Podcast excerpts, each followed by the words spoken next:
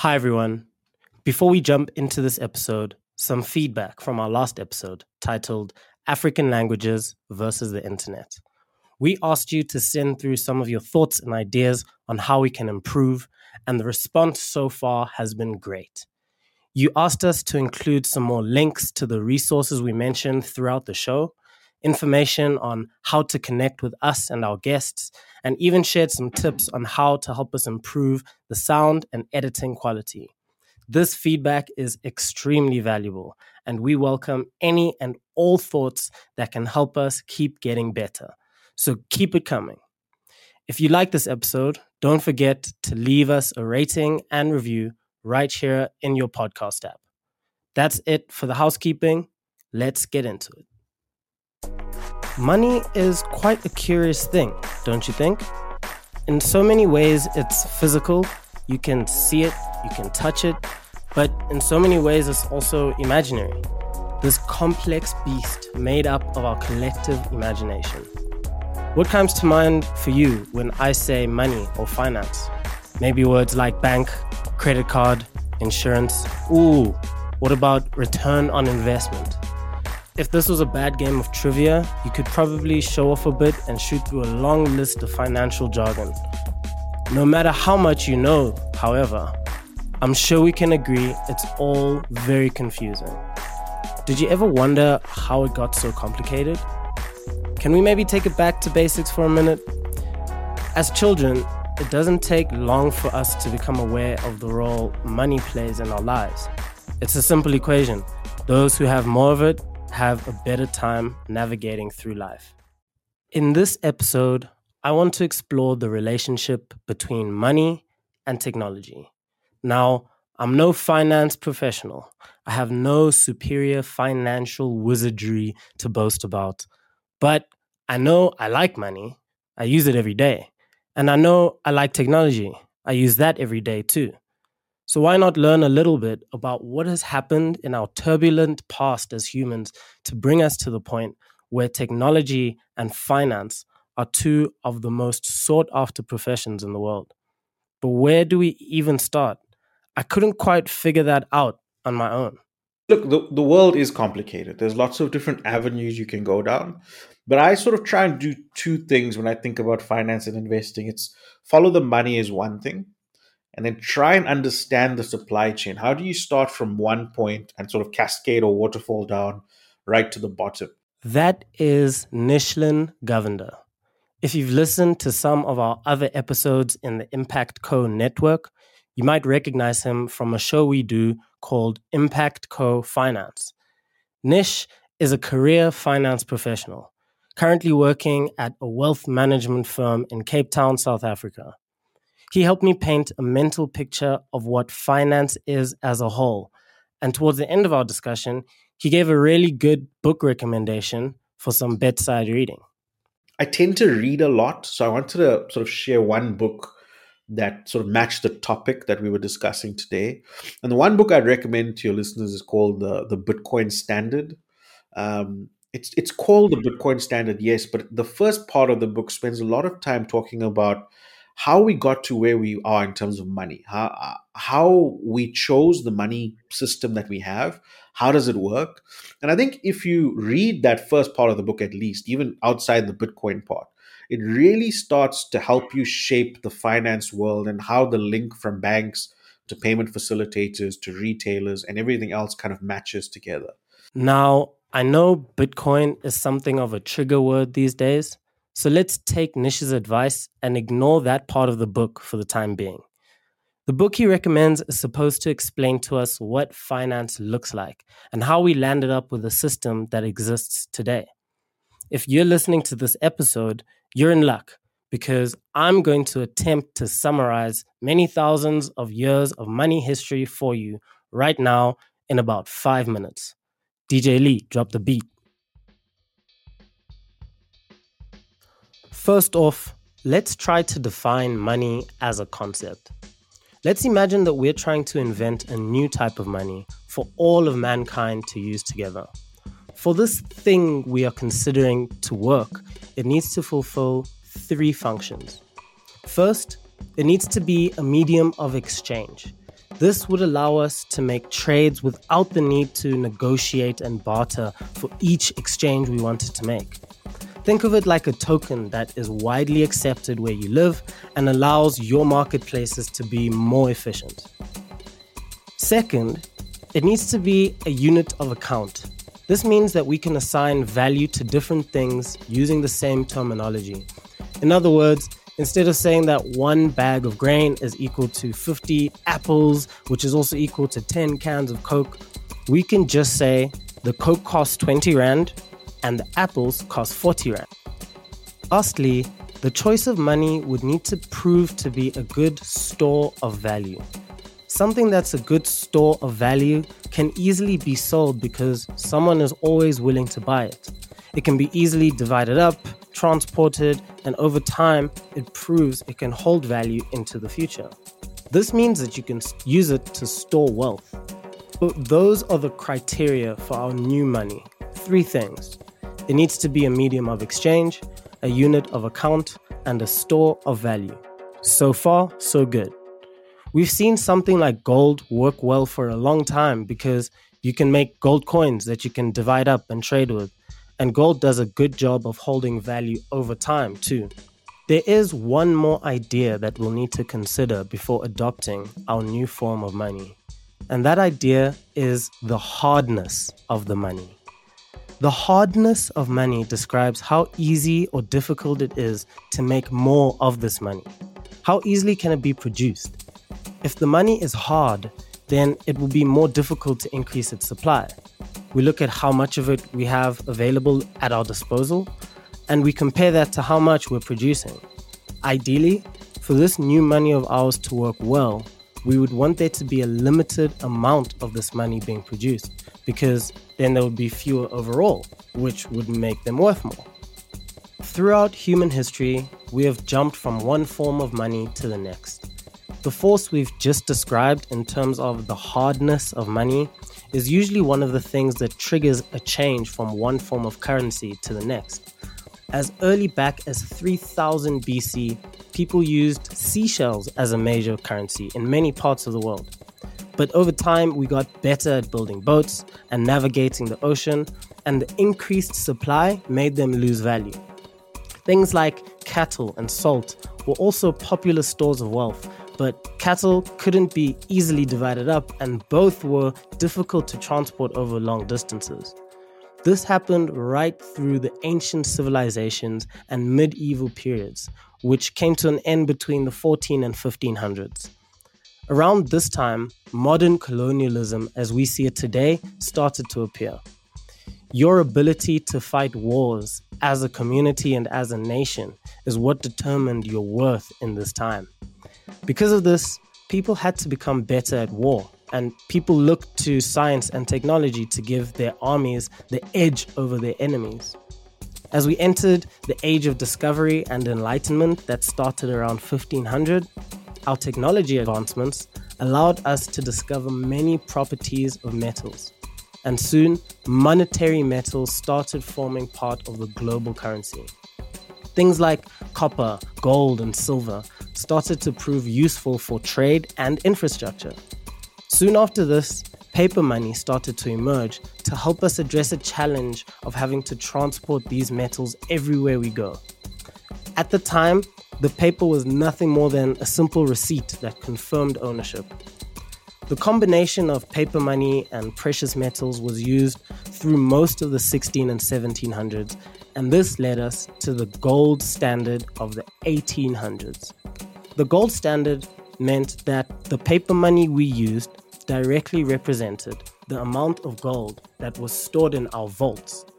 Over time, we built more financial instruments using this combination, but some of their problems became too hard to ignore.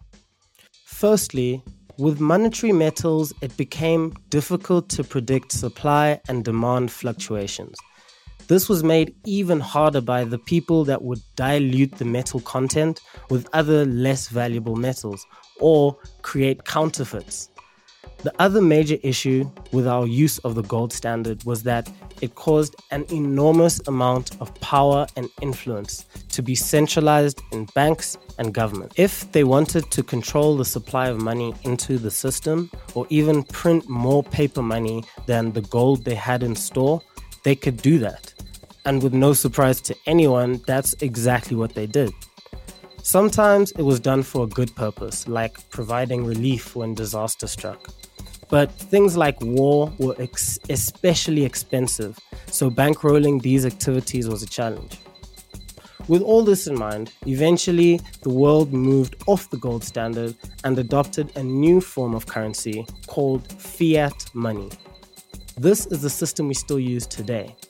Fiat money is the money that is mandated and issued by the government of a country. Governments decided to adopt this system because it gave them more flexibility to address goals that were of a national interest. The important thing with fiat money is that the value of the currency is heavily dependent on the reputation of the authority that's issuing it. At the end of the day, it comes down to how much trust and faith people everywhere have in the government and how much potential they see they have for growth in the future. Naturally, while there were many economic indicators that would go into this, politics would always play a role. It's quite interesting to me because can you imagine fiat currencies before the internet existed? There are people around today who can tell us about it firsthand. In a world where reputation determined value and where information availability was extremely low, whoever controlled the flow of information was in an extremely powerful position to hide their true reputation. Consider this for a moment. In 1980, the exchange rate between the US dollar and the South African rand was 1 to 1. Yes, one US dollar was equal to one South African rand. There was already news and information being shared all over the world because telephones and newspapers had been around for over a century. Even the television had been around for almost 50 years, but the apartheid government went to extreme lengths to ensure the atrocities they committed throughout the country were not discovered by the global public. They even tried to stop information from reaching the native population. They went as far as to reject requests to install television infrastructure in the country because they wouldn't be able to effectively censor what flowed through to people's screens. And these requests came from other privileged people in, in 1980s South Africa that traveled the world and had seen them in action. They were scared that the native black population would see interracial mixing taking place in other parts of the world and get too many bright ideas. They tried to fill the gap with a radio broadcast entertainment, which they could have a closer watch over. But the thing with communication is that trying to prevent others from using it cuts you off as well. Eventually, the government succumbed to the pressure and adopted the television almost 10 years after their global peers, despite being considered a global superpower at this point. The regime was reaching its end because more information came to the attention of the global public, and the massive issues facing the country were thrown out into the courtyard for all to see. Okay, so now we have the history of money all laid out. We'll let that information settle in the back of our minds while we switch lanes. One of the things we try to demonstrate on this show is how solving problems that are unique to Africa and the developing world can disrupt the status quo on a global level. How exactly would this play out in the financial world? Well, we're now reaching the point in history where the internet is starting to open up a world of possibilities to many people. And then it's now the 1990s. And what laboratories and factories did to precious minerals in the earth is what the internet was now doing to stories and information in our minds. Before the internet came along, the only way you could access anything outside of your knowledge base was to get your hands on a newspaper, a magazine, maybe visit a local library, and if you were lucky enough, you had access to TV and radio stations. All of these things were owned and moderated by small groups of people who had the power to curate and distribute information as they desired. The entire business model of journalism is primarily built on this reality. It was inevitable that monopolies would take over, but the demand for information far exceeded the supply, especially in much of Africa, where investment in knowledge creation was often neglected. But the internet was beginning to eat away at the monopoly structure as more people became empowered to share their insights with others and access information that was more relevant to them. The tech was still trying to catch up. Computers in the 1990s were still really boring and complicated, with no way for ordinary people to interact with them. So most people didn't pay them much attention. As the co founder of Wired magazine and best selling author Kevin Kelly described in an interview, it wasn't until we married the telephone to the computer that they became interesting to the world.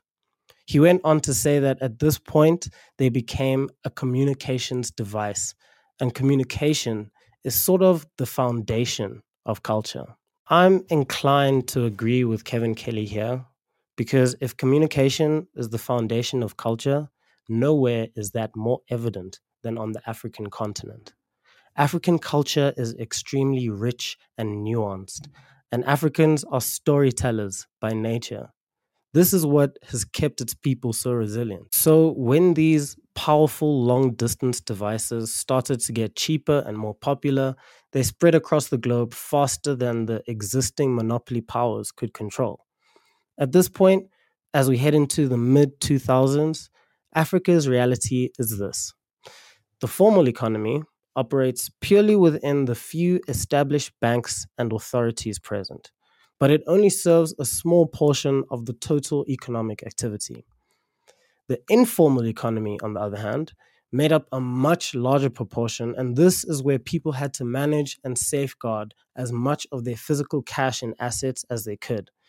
The repercussions were that you became vulnerable to violence and exploitation because most people had no outside help. Despite this, trade activity still grew, but pressure was building, and that pressure would lead to a breakthrough. It turns out that in order to complete a financial transaction, you basically just need to confirm that someone is who they say they are and they have what they say they have. But the steps to do that within the existing system of physical banks and bank cards was complicated and taxing enough to turn most people away. But a large enough group of people in Africa now had mobile phones that could access basic communication networks. The networks couldn't handle massive data types like images and videos, so telecom companies tried to simplify banking procedures down to a few steps this also made it easier to translate the process into native languages, which could bring many more people into the fold. In reality, people already knew how to use money and understood most financial concepts. Without the helps of banks and formal institutions, communities, big and small, found ways to collaborate and build together. In South Africa, one good example is the stokvel, a group saving technique where members pool as much of their resources as they can afford to and collectively agree on a constitutional structure that determines how that money will be used to benefit the members. All that Africans really needed was a way to accumulate their money safely and the ability to pay people easily. And so, with all these converging forces, mobile money was born. In 2007, Kenya became the first country in the world to successfully combine technology and money in a way the world was yet to see. For the first time, anyone who owned a mobile phone, regardless of how new or old, and a registered SIM card could access many of the same services you would find at a traditional bank a bank account, a pay point, and even bank loans all in the palm of your hand. This concept took off like wildfire Across the continent, mobile money kiosks started popping up on almost every street corner and even deep into the rural areas. many were no bigger than the red telephone booths that the UK is famous for. You only needed one person to operate a single booth. Sitting behind the counter, they act as a human ATM that accepts deposits of cash payments and loads that money onto a user's account, or the same in reverse to allow for withdrawals. All this was tracked using their cell phone number, which registers the transaction. The merchant who collects the money will periodically take cash to the respective drop off points and collect their fee. Interestingly, a lot of the time, there isn't even a need for formal security standing guard over the kiosks. Merchants will often use simple lock boxes instead of heavy duty safes. This tells me one thing shared interest creates common safety. This network of human ATMs helped everyone, period. Here is how Nish describes some of the trends emerging in the global financial world during this time as we head into the dot com bubble of the early 2000s and beyond. I think when the internet revolution kind of started in the 1990s, leading up to the early 2000s, I think we saw a number of players in the different areas of, of finance and banking and retail the problem we had was when the dot com bubble happened, so 2000, 2001, 2002, a lot of companies got shaken out quite dramatically. And investment in companies that benefited from the internet actually went to very selective winners. So the likes of Microsoft and Apple and Google started to be sort of the dominant technology company that started to sort of move into different areas. So now you've got Amazon talking about going into healthcare and Google having now infiltrated Android, which was never their core business before. And like you said, Apple sort of going into the payment facilitation side with JP Morgan, uh, even though they are using the payment facilitators still. Um, you've seen this sort of monopoly happen where big tech companies have just become bigger and bigger. Um, and they sort of diversified their portfolios. But for me, that's never the the right way to go about it. I'd rather have more competition, more companies doing the same service, and that competition should reduce prices and make things more efficient for customers. As of the sort of 2010s, we've seen that shift start to go the other way again in an important way, where the dominant players are still there, but we're starting to see new entrants in certain areas start to do well.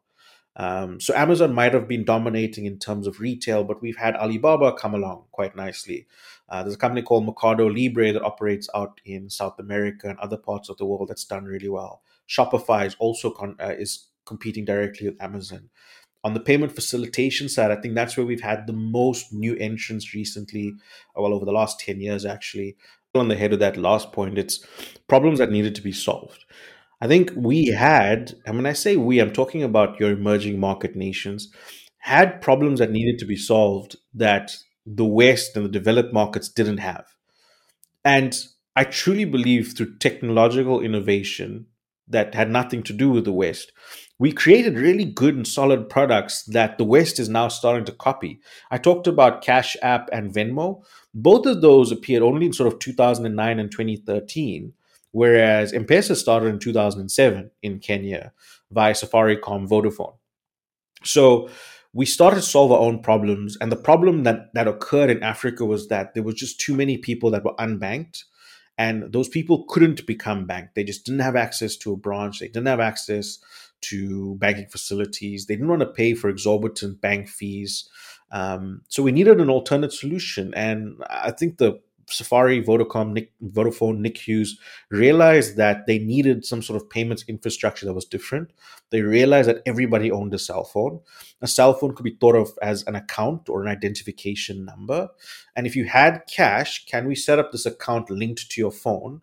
You came to our agents that were distributed all over in different areas, gave money to that agent. He would then sort of credit your account your M-Pesa account would then have money in it, and that could be transferred between other M-Pesa clients. And that could be between me and you, it could be between me and a small business owner, it could be business to business. And it sort of takes away the need for banks completely. Sure, I, I can go to an ATM and sort of withdraw that cash, but I can also fully use it inside the M Pesa ecosystem. And if you think about what Venmo and Cash App are in America now, they're exactly the same as M Pesa. You know, you can go to CVS in America, deposit money into your Venmo account. It's exactly the same. Uh, while that was happening here in Africa, in in India, they were kind of trying to do the same thing. There was a United Payments Interface (UPI) that was basically structured by a non-government organization linked to the Reserve Bank in India. That was effectively making the same kind of developments where you could sort of deposit money into account or link multiple of your bank accounts to one account that could then be facilitated with small business owners or customers. Um, a little bit later the game was China with uh, Alibaba's Alipay and Tencent's WeChat and WePay.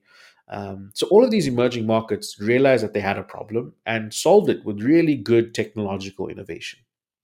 This episode touches on many concepts. Information is great, context is great, but what are we supposed to take away from all this? For me, the key takeaway is this if you don't already know, now you do. Information and ideas are to our 21st century society as precious metals were to the society of the Industrial Revolution in the 1700s. Just like precious metals, we've been aware of this valuable resource for a big part of human history, but we've mostly been limited in our ability to harness its true potential. Eventually, our technology got better, and we reached a tipping point that led us to unlock a world of possibilities that worked like magic. The same thing is happening right now.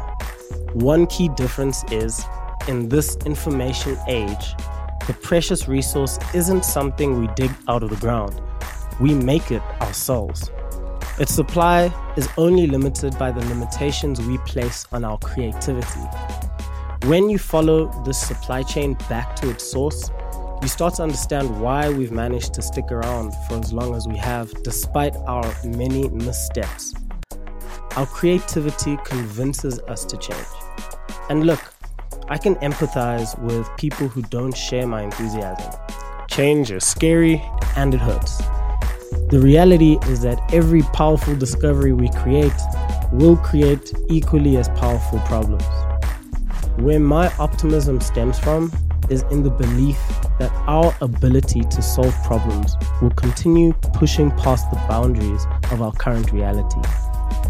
As Africans, I think it's critical for us to appreciate this so that we can focus our attention and efforts on preserving and growing our creative assets. The creative economy holds a lot of potential for this continent. We can't let this one pass us by and I believe we won't. Thank you so much for listening to this episode of the Impact Co Technology Podcast. If you would like to do your own follow ups on any of the information shared, you can find reference links to some of the research done, as well as a link to the book that our guest, Mr. Nishlen Govender, recommended at the start of the show, titled The Bitcoin Standard. Also, in the show notes, you will find links to the Impact Co social media pages where you can reach out to the team directly and see all the exciting projects we're working on. If you enjoy our shows and want to support the work we do, by far the easiest and most impactful way to do that is by giving us a rating and leaving a review right here in your podcast app. It really goes a long way to help us reach more people. That's it for now. Until next time, Thanks for listening.